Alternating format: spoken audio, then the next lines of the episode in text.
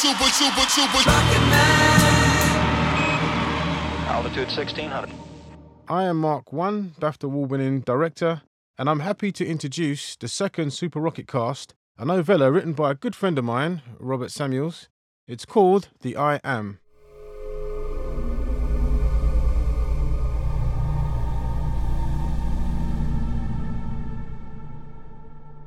After the fifth argument in seven days, Hal Maybury embarked on a full scale retreat to the shed. He'd prepared in advance for this three kegs of premium lager, four cartons of Lucky Strikes, a four tog summer duvet, speed dial to all the local fast food outlets, and 90 days of TV listings. Any additional supplies would, of course, run the risk of interception by Mrs. Maybury, also of 14 Clifton Terrace, Finchley. But Hal lived on the edge like that. Coward! Stay out there for all I care! wailed Trina from the patio step.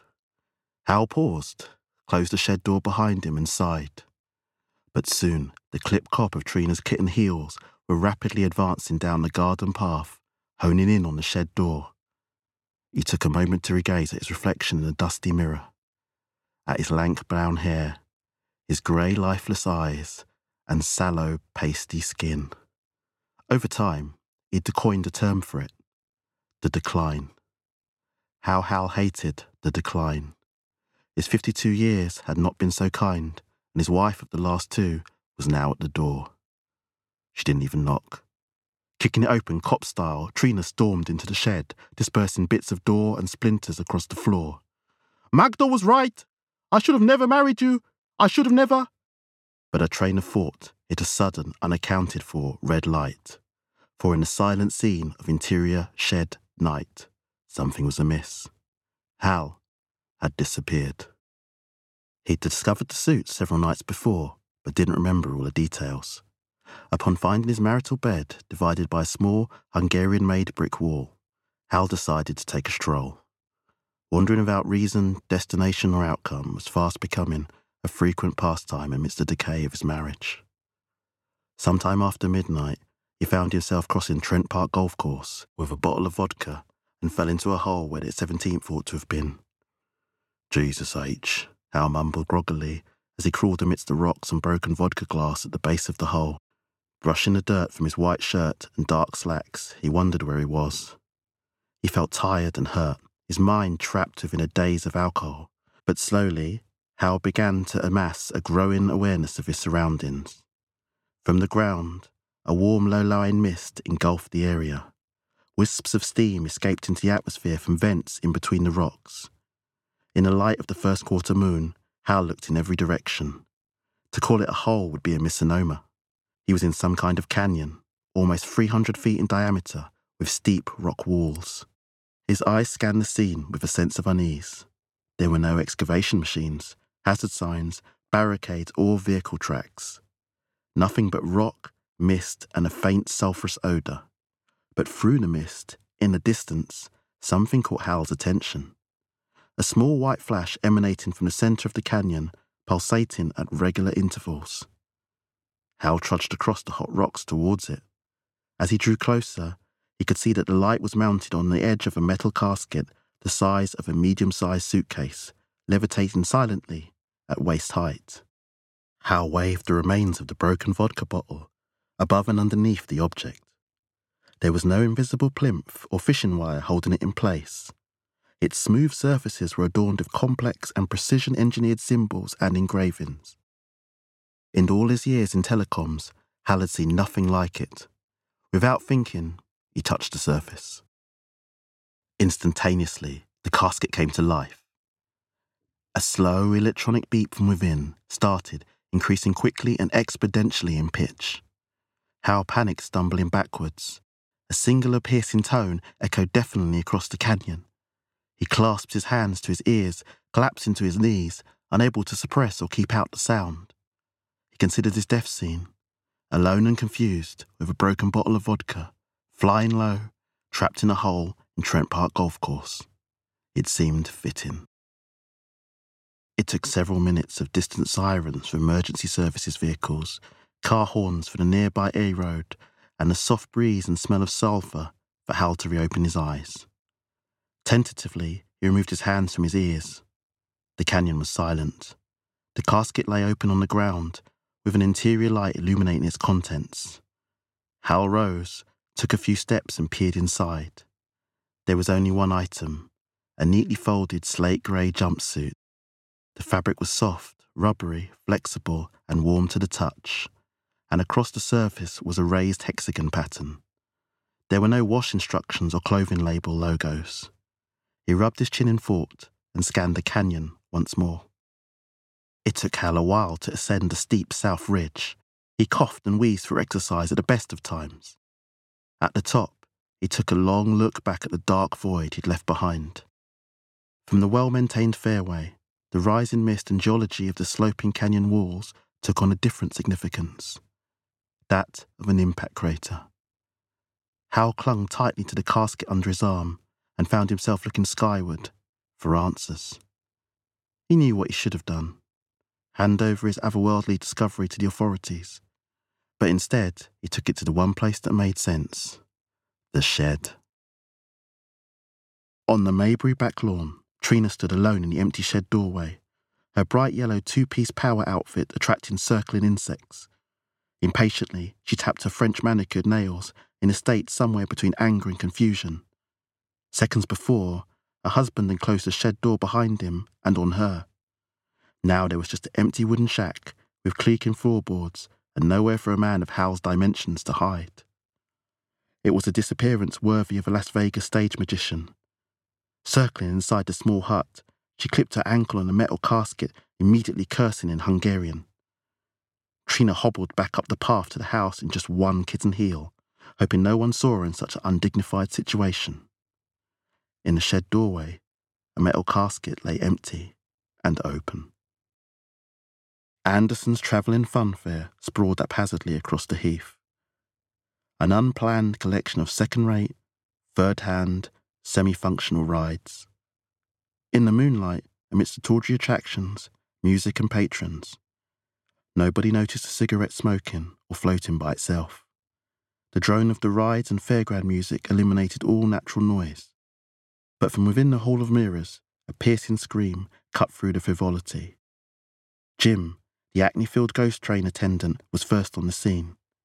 In the centre of the Hall of Mirrors, curled up in a fetal position, lay Edie, a frail French foreign exchange student, candy floss crushed beneath her ribs. What happened? Jim stuttered as he knelt by her side. Edie's eyes looked through him, filled with terror. Please, she said, struggling to force out the words. Get me out of here, please. Jim slowly lifted her to her feet her hands clinging tightly to him. Over there, behind me? Edie repeated listlessly as her reflections warped and distorted through the hall's dirty mirrors. Jim was beginning to feel spooked, but saw nothing but his own reflection. What was behind you? He replied, but mentally, Edie was all stop. Leaning against the helter skelter, Hal wheezed out of breath. He'd run 50 metres a Herculean endeavour as far as he was concerned, and his body shook violently, coughing black tar into his hands. The decline, once again, he figured. He reached for a lucky strike, but there were no outer pockets in his outfit of the evening, the jumpsuit from the crater. It fitted him unusually well, as if made to measure, but he had neither the time nor the patience to admire himself. Over there! shouted several dissonant voices from the crowd outside the Hall of Mirrors. In the distance, Edie pointed in Hal's direction. The mob quickly advanced across the heath. Hal had no run left in him, and very little walk either. He ambled around the corner into the deeper shadows of the attendant break area, an alley strewn with cigarette butts, styrofoam cups, and cans of cola. The footsteps of the angry mob were closing in. Hal gasped once more for breath and reached for the small button on the lapel of the jumpsuit. Please work, he said softly and pressed hard. Hal and the jumpsuit slowly became transparent. The mob spilled into the attendant break area, shining their torches and mobile phone lights into the shadows. But Hal Maybury was nowhere to be seen. Inside the St. John's ambulance, Edie sipped water from a small plastic cup. A picture of fragility, her thin legs swinging under the chair, her large eyes focused on the floor. The paramedic had completed his medical examination and moved on to his accident report, writing ghost and filling out page after page. What you probably saw was uh, just a trick of the light, you know. No, Edie replied meekly to the confused paramedic. Everything all right at home? Uh huh. It'll go no further than me, you know. The paramedic paused, smiling kindly. Next to Edie lay an empty report sheet and a biro. Suddenly, the biro rose up into the writing position and began to glide across the paper by itself. For the second time, she found herself paralyzed in fear. Vigard! The paramedic looked up, immediately transfixed. Letter by letter, the pen wrote, I am sorry. I never meant to frighten you. As suddenly as it started, the pen dropped onto the medical sheet, inanimate once more. Edie glanced at the words, looked at the paramedic. The paramedic looked at the words, then at Edie. Both fainted on the spot, their bodies clumsily sprawled across each other on the ambulance floor. Jesus H., said Hal Maybury, out of thin air. The morning after the night before, Hal woke with a start. Was it all a fantastic dream? The jumpsuit, the funfair, disappearing from Trina. As he lay on the couch, he glanced up at the back of the broken shed door, and there on a brass hanger hung the otherworldly grey jumpsuit from the casket. Hal ambled over and unhooked it. He was interested in one thing only the lapel button. He stared at it nervously, then pressed it. The suit quickly decreased in opacity until it became an invisible, imperceptible weight in his hand. He pressed it again, and the suit became visible once more. Pressing a lapel button on the previous night had been accidental. He'd never noticed it before. More amazing to Hal was the fact that Trina looked right through him as she stood in the shed door only a few feet away. Hal slid on the suit and cautiously walked through the garden towards the house, unsure of how he might word his disappearance to Trina. Slowly, he opened the patio door and listened. No sound or movement. Check. The patio door creaked as he pushed his head in. All clear. Check. He opened the fridge door to reveal a large succulent joint of leftover honey roasted pork. What do you think you're doing? demanded Trina, standing behind him in an immaculate cerise A-line skirt and matching cardigan. How did she do that? Hal wondered. Get your hands off! Trina pushed past Hal, snatched the pork joint, considered her options before defiantly placing it in the cat bowl. Hal felt a deep weariness sweep through him. Think you're Houdini, huh? Well, do you? So you've lost your memory as well? What do you mean, honey? You know exactly what I'm talking about. Just went for a stroll. Don't know how you miss me. Hal tried his best to act normal. You think this is funny, do you? No, not at all. You're lying? I can always tell when you're lying. Is there anything I can do right round here? You can think about that while I'm at Magda's. You're going to stay with her. Hal found Trina's sister unpalatable at the best of times. A couple of nights, maybe more, who knows? She looked him up and down. You still look like bloody workmen. Oh, I like it. Trina slammed the front door. Her bouffant and moved in the summer breeze and stepped into a waiting cab. Tabitha, a Persian cat, attacked the pork in the bowl with zeal. Hal looked out into the street. Sunlight streaked through the window. It was a glorious summer's day. I guess it's just you and me, he said, looking at the suit. Very slowly, a faint smile crept across his face. Tabitha paused to gaze at Hal with her large, suspicious yellow eyes. Hal's day broke down a little like this. 1023. Employs full invisibility to ride a southbound Northern Line train into town. Unbeknownst to the driver, he rides alongside in his cabin. 1055. Takes a walk through Soho, confusing passers-by with perfectly timed kicks to their derrieres. The advertising exec with spiky hair, Ramones t-shirt and suit jacket gets five for extra measure. 11.17. takes seat in a female-only spa. In Invisibility. On. 13.30. Lunch. 14.19. Spa steam room. Discovers the suit regulates his body temperature so he's neither hot nor cold. The Austrian yoga instructor screams, pointing directly at him. The steam has exposed his outline. He looks cloaked instead of invisible. 1419. Bolts into reception. Hiding by a fig tree, his large semi transparent outline forms excellent camouflage. The Austrian Logo instructor and two burly spa managers run right past him. He makes two notes to self. One, steam and water can make him partially visible. Two, one of Trina's Renaissance Society friends has a far better figure than he'd previously accounted for. 1530. Visits the meerkat enclosure at London Zoo. Decides to hang out. He always loved those little critters. He didn't know why. 1630. Leaves sizable donation in collection box and to Horace the homeless man holding an alcoholic research sign. 1709. Takes seat in a Caribbean centre with a group of elderly West Indian gentlemen wearing suits and hats and playing snap dominoes. Feels at home here. The laughter and camaraderie is contagious. Finds himself fascinated by the secret world of codes, winks, and ticks of the domino community, and even laughs out loud. 1745. Elderly West Indian domino players rapidly flee, citing a duppy incident, simultaneously blaming a Ghanaian player for bad juju. 1746. Sits alone in the dominoes, discovers jerk chicken, sweet potatoes, rice, and peas. 1810 has two rounds of seconds. 1830 feels onset food coma, takes a nap in a display bed in the window of the Kentish Town Bed Emporium showroom. 1831 decides a memory foam mattress would be an excellent acquisition for the shed. 1858 screams as a postal worker lands on him while testing the mattress.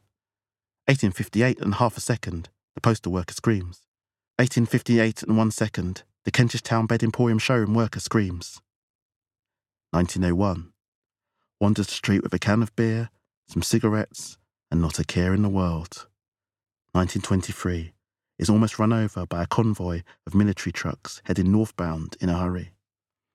2030, invisibility off.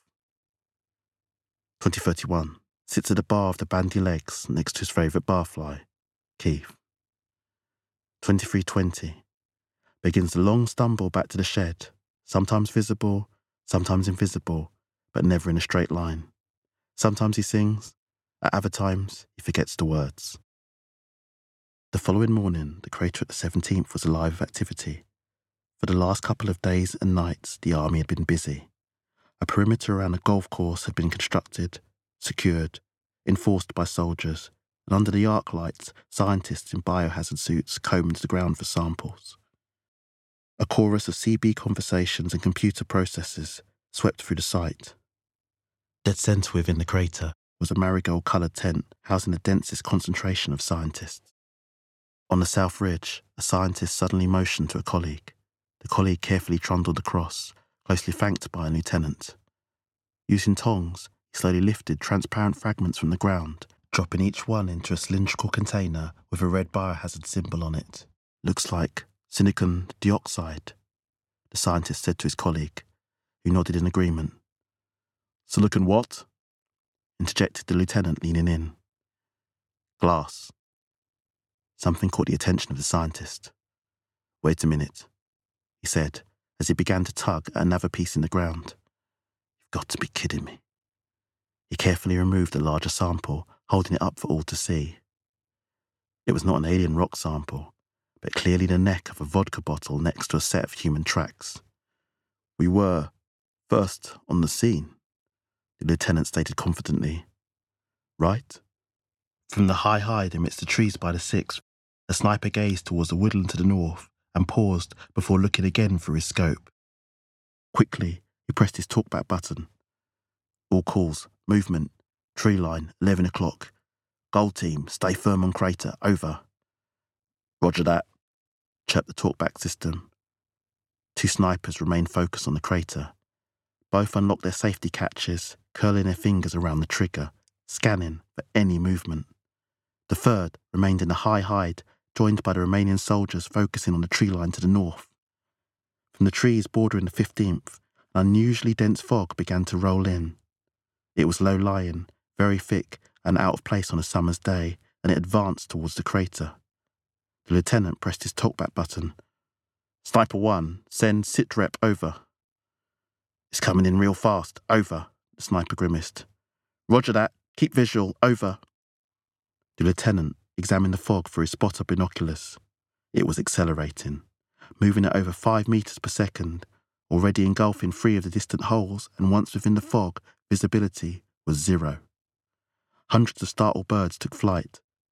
Suddenly, within the grey mass, thundered the ominous, deep bass tone, like a ship's horn. Clear the crash site! Clear the crash site now! echoed the lieutenant over the talkback network. The signal was weak. The scientists scrambled for their lives, haphazardly climbing the crater walls, with soldiers coordinating the retreat. The fog was almost upon the crater and began to pour into it. A second bass tone boomed through the canyon, even louder than the first. The scientists and soldiers at the site clung to their ears. The swirling, low lying fog had all but surrounded them. All calls, Sniper 1, switch to TI, over. The snipers slid their thermal imaging goggles on. I've got nothing, no visual, over. No visual, over. The fog swirled. Scientists screamed. All communications were jammed within the swirling grey mass. Those trapped inside found their movement severely restricted. Scientists and soldiers called out to one another for help, then suddenly, almost as quickly as it had begun, the fog started to dissipate, retreating back through the woodland. The sniper in a high hide stared through the clearing mist at the crater. He pressed his talkback button, which crackled. But as the mist began to ease, Communication was restored. All calls get visual on the 17th. You're not going to believe this. Roger that.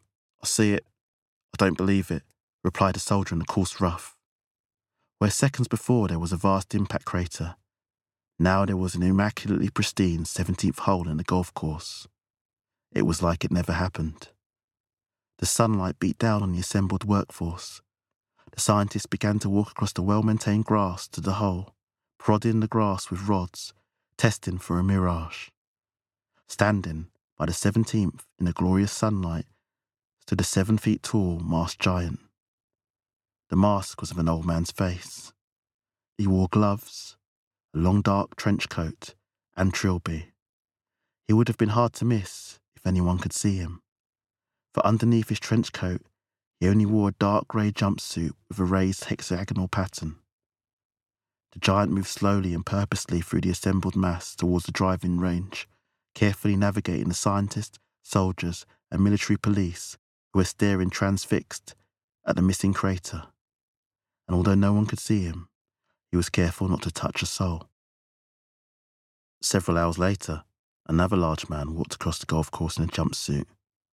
Hal was curious about the origin of the suit and how he discovered it.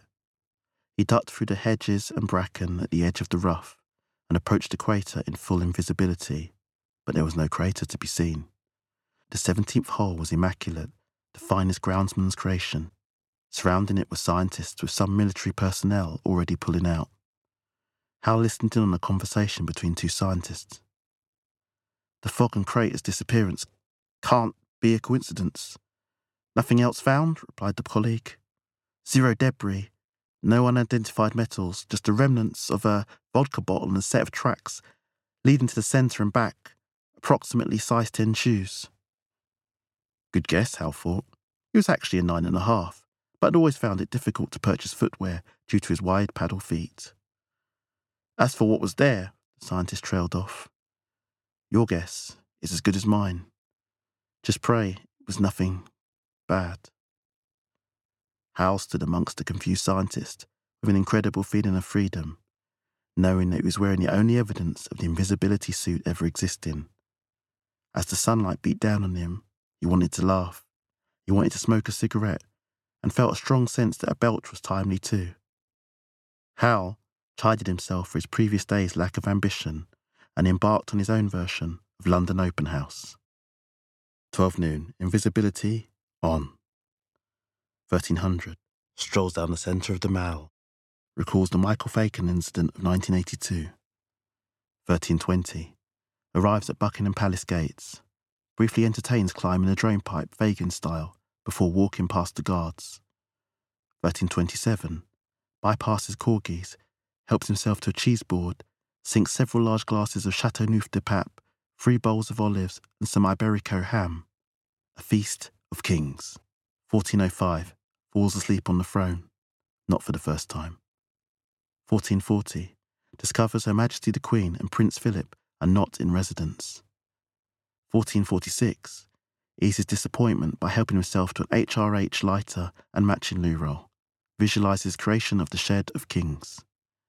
1500, waits outside Downing Street next to two armed policewomen, follows the stern Minister for Education inside. The word egregious comes to mind. He doesn't know what it means. 1523, stifles yawn within the Prime Minister's meeting, feels a vast ham burp rising to the surface, manages to suppress it. 1527, intervention, squeezes the Prime Minister's knee, leaving only one visible suspect, the Minister for Education. The Prime Minister furrows his brow tensely, trying to facilitate a brief pause in his rhetoric. Then the happily married Prime Minister discreetly reaches beneath the table to grab the Minister for Education's knee and gave it a little squeeze, and the Minister a coy glance. 1527 to 1528. I knew it, Hal thinks. They're all at it. He's about to leave when he looks at the party whip across the table. A second word pops into his head. Oleaginous. 1529.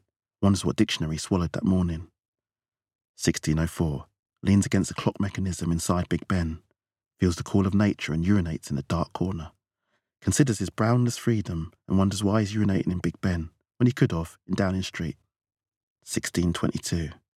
Thinks about all the banks he could rob but has no need for money. The redundancy he had accrued from 25 years' long service as a telecoms engineer meant he never needed to work, ever. 1755. Relocates to BBC Television Centre for the news at 6. Sits next to his favourite news anchor. Is amazed to discover the background is in fact a giant projection and the room smaller than he'd anticipated. Plays out the entire relationship in his mind as she reads an item about the presidential elections in a tight pencil skirt. Wonders what she'd say if she knew he was there. Wonders if she would even see him. 1801. Decides it wouldn't work out. 2130. Sits in a centre circle under the floodlights after the match at Loftus Road. As the supporters slowly file out, realises that sometimes you never feel as alone as when you're surrounded by other people. 2215. Strolls down Regent's Canal, considering if there's anything worth returning home to looks at the large nets at the back of the zoo, wonders if the people in the wealthy cream mansion houses opposite are really happy, considers a visit and evaluation. 2216. Walks past the lights, colour, and goths along Walker's Quay. The sky is overcast. Cumulus clouds gang together in the east. Feels strangely sad. With the beauty of Regent's Park long gone, the towpath became darker, dirtier, and more industrial, but invisibility has its privileges. Hal sat on a high wall overlooking the murky water. He was tired. It was a lot of walking in one day. Time for a cigarette. On the towpath below, a homeless man slowly wheeled a shopping trolley with all of his worldly possessions. The wheel squeaked as he pushed a trolley, which was heavily stacked with clothing and items, but over the pile, the man caught sight of two youths in their mid twenties striding towards him. The youths altered their path to bring themselves on a collision course. The homeless man shifted direction and then halted when the youths held their arms outstretched like a greeting. What you saying, Grandpa? asked one of the youths enthusiastically. Yes, sir, thank you. Evaded the homeless man, timidly trying to move on his trolley wheel jammed in the uneven towpath brickwork. Yes, what? The shorter youth interjected. His name was Raymond Trevenner. His taller friend, Jason Cross, or Jay. What's your name? Jay growled. The homeless man tried to trundle on, but his path was blocked. I said, What's your name? Where do you think you're going then, eh? Jay added, moving well within his personal space. I am but a homeless man. Please. I said, What's your name? Osiris. Oh, what? Osiris. Where that from? Nairobi. Raymond began to sniff all around the homeless man. Jesus, you stink, he said with contempt from every fibre of his body. God, you really stink, don't you? added Raymond. Osiris looked at the floor with sad eyes. You need a wash, mate. Most definitely, said Raymond. Please, let me go, Osiris replied, but he was not allowed to finish his sentence. Jay struck him viciously with a blackjack on the arms and legs. Osiris collapsed. Please, no. What business you got here anyway? Think it's all right being here begging? This is our country. Jay dragged him up and punched him in the stomach with such force that both feet left the ground. He yelped like a stricken fox. Come on then, Raymond shouted, a shower of spittle engulfing Osiris's face. Hal felt sick. He pressed the lapel button to materialize and ran into the nearby street. An unmarked police car drove towards him with its siren wailing. He held out his arm in a desperate attempt to flag it down, but the car roared past, the siren lowering in pitch as it hurtled further and further into the distance. The street was deserted. A fox rummaged through an empty fast food box by a parked car. He gulped and cupped his face in his hands in indecision, and wheezed as he jogged closer towards the colour and hamburger stalls of the main Camden strip. Anybody? He shouted. It would take ages to get to the strip. In the distance, he heard another yelp from the canal. He stopped in his tracks, looked at the honeycomb fabric of the suit, and pressed the lapel button meaningfully. I can't swim, Osiris repeated, his eyes red and tearful. Jay had grabbed him by the neck, holding him perilously on the edge of the dark, dirty canal. Dude, be quick, said Raymond, looking back and forth along the towpath for witnesses. Hurry, man! Suddenly, he heard a voice from right in front of him. Too late. Raymond's hooded top flew over his head as it snapped back from an invisible strike, dispatching him into the dark, polluted canal with a splash. Jay! Jay! He screamed as he thrashed through the water, blood streaming from his nose. Jay's eyes were wide with panic and confusion before feeling a sudden blow to the stomach, instantaneously winding him. He fell back onto the concrete towpath, Osiris looked around in all directions, cowering. Jay looked wildly in every direction, as if invading an angry wasp, his breath fast, hyperventilating, but the towpath was clear. He gasped as a large weight bore down on his chest, pinning him to the damp concrete. Get, get it off me! He whined as he felt a hand round his neck. Then he heard the voice out of thin air. I don't want to catch you again. Do we have an understanding? Raymond, who had just managed to clamber back onto the towpath, looked back at his friend, pinned to the floor, then quickly surveyed all angles. Help! Jay called out, seeing his water sodden accomplice in the distance. Raymond stopped, took one look at his friend, pinioned by an unseen force, and ran as fast as his low slung jeans would allow. You bust! Jay angrily squealed out, but the pressure on his neck silenced him again. Please, no! What, what are you? Hal relaxed his pint hand, the adrenaline coursing through him. He didn't expect questions.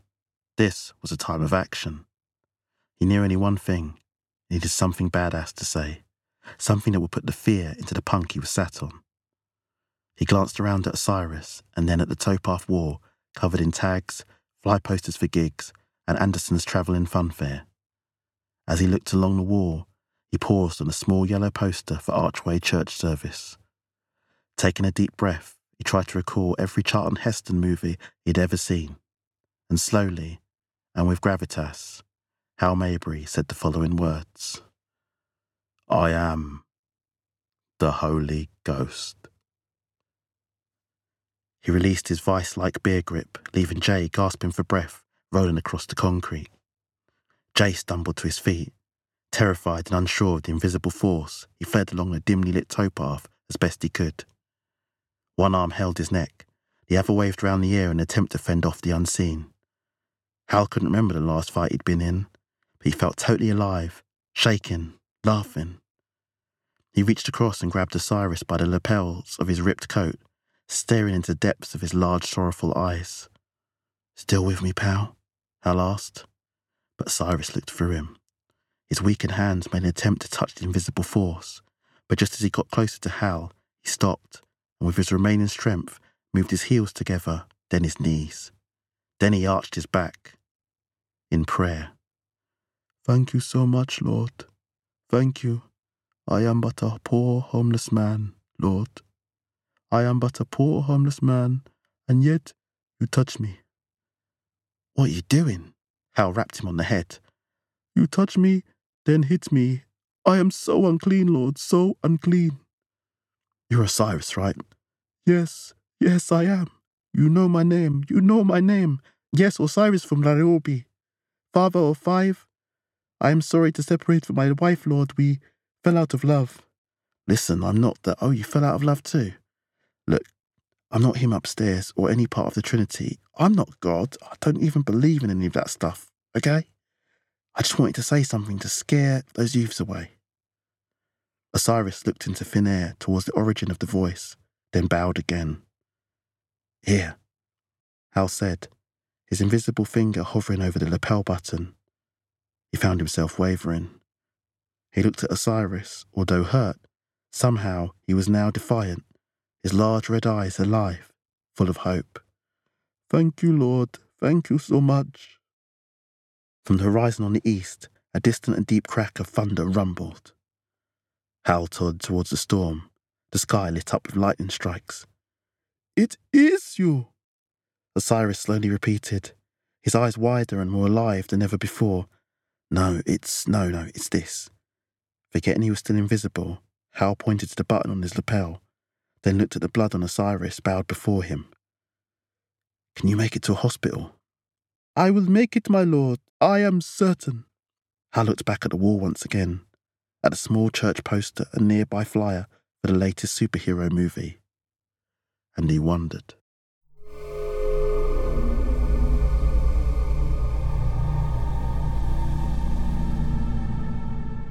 Thanks for listening. Hal Maybury's adventure is just beginning. The I Am Part 2 is available next Saturday. In the meanwhile, visit superrocketman.com. Super, super, super. Rocketman! Altitude 1600.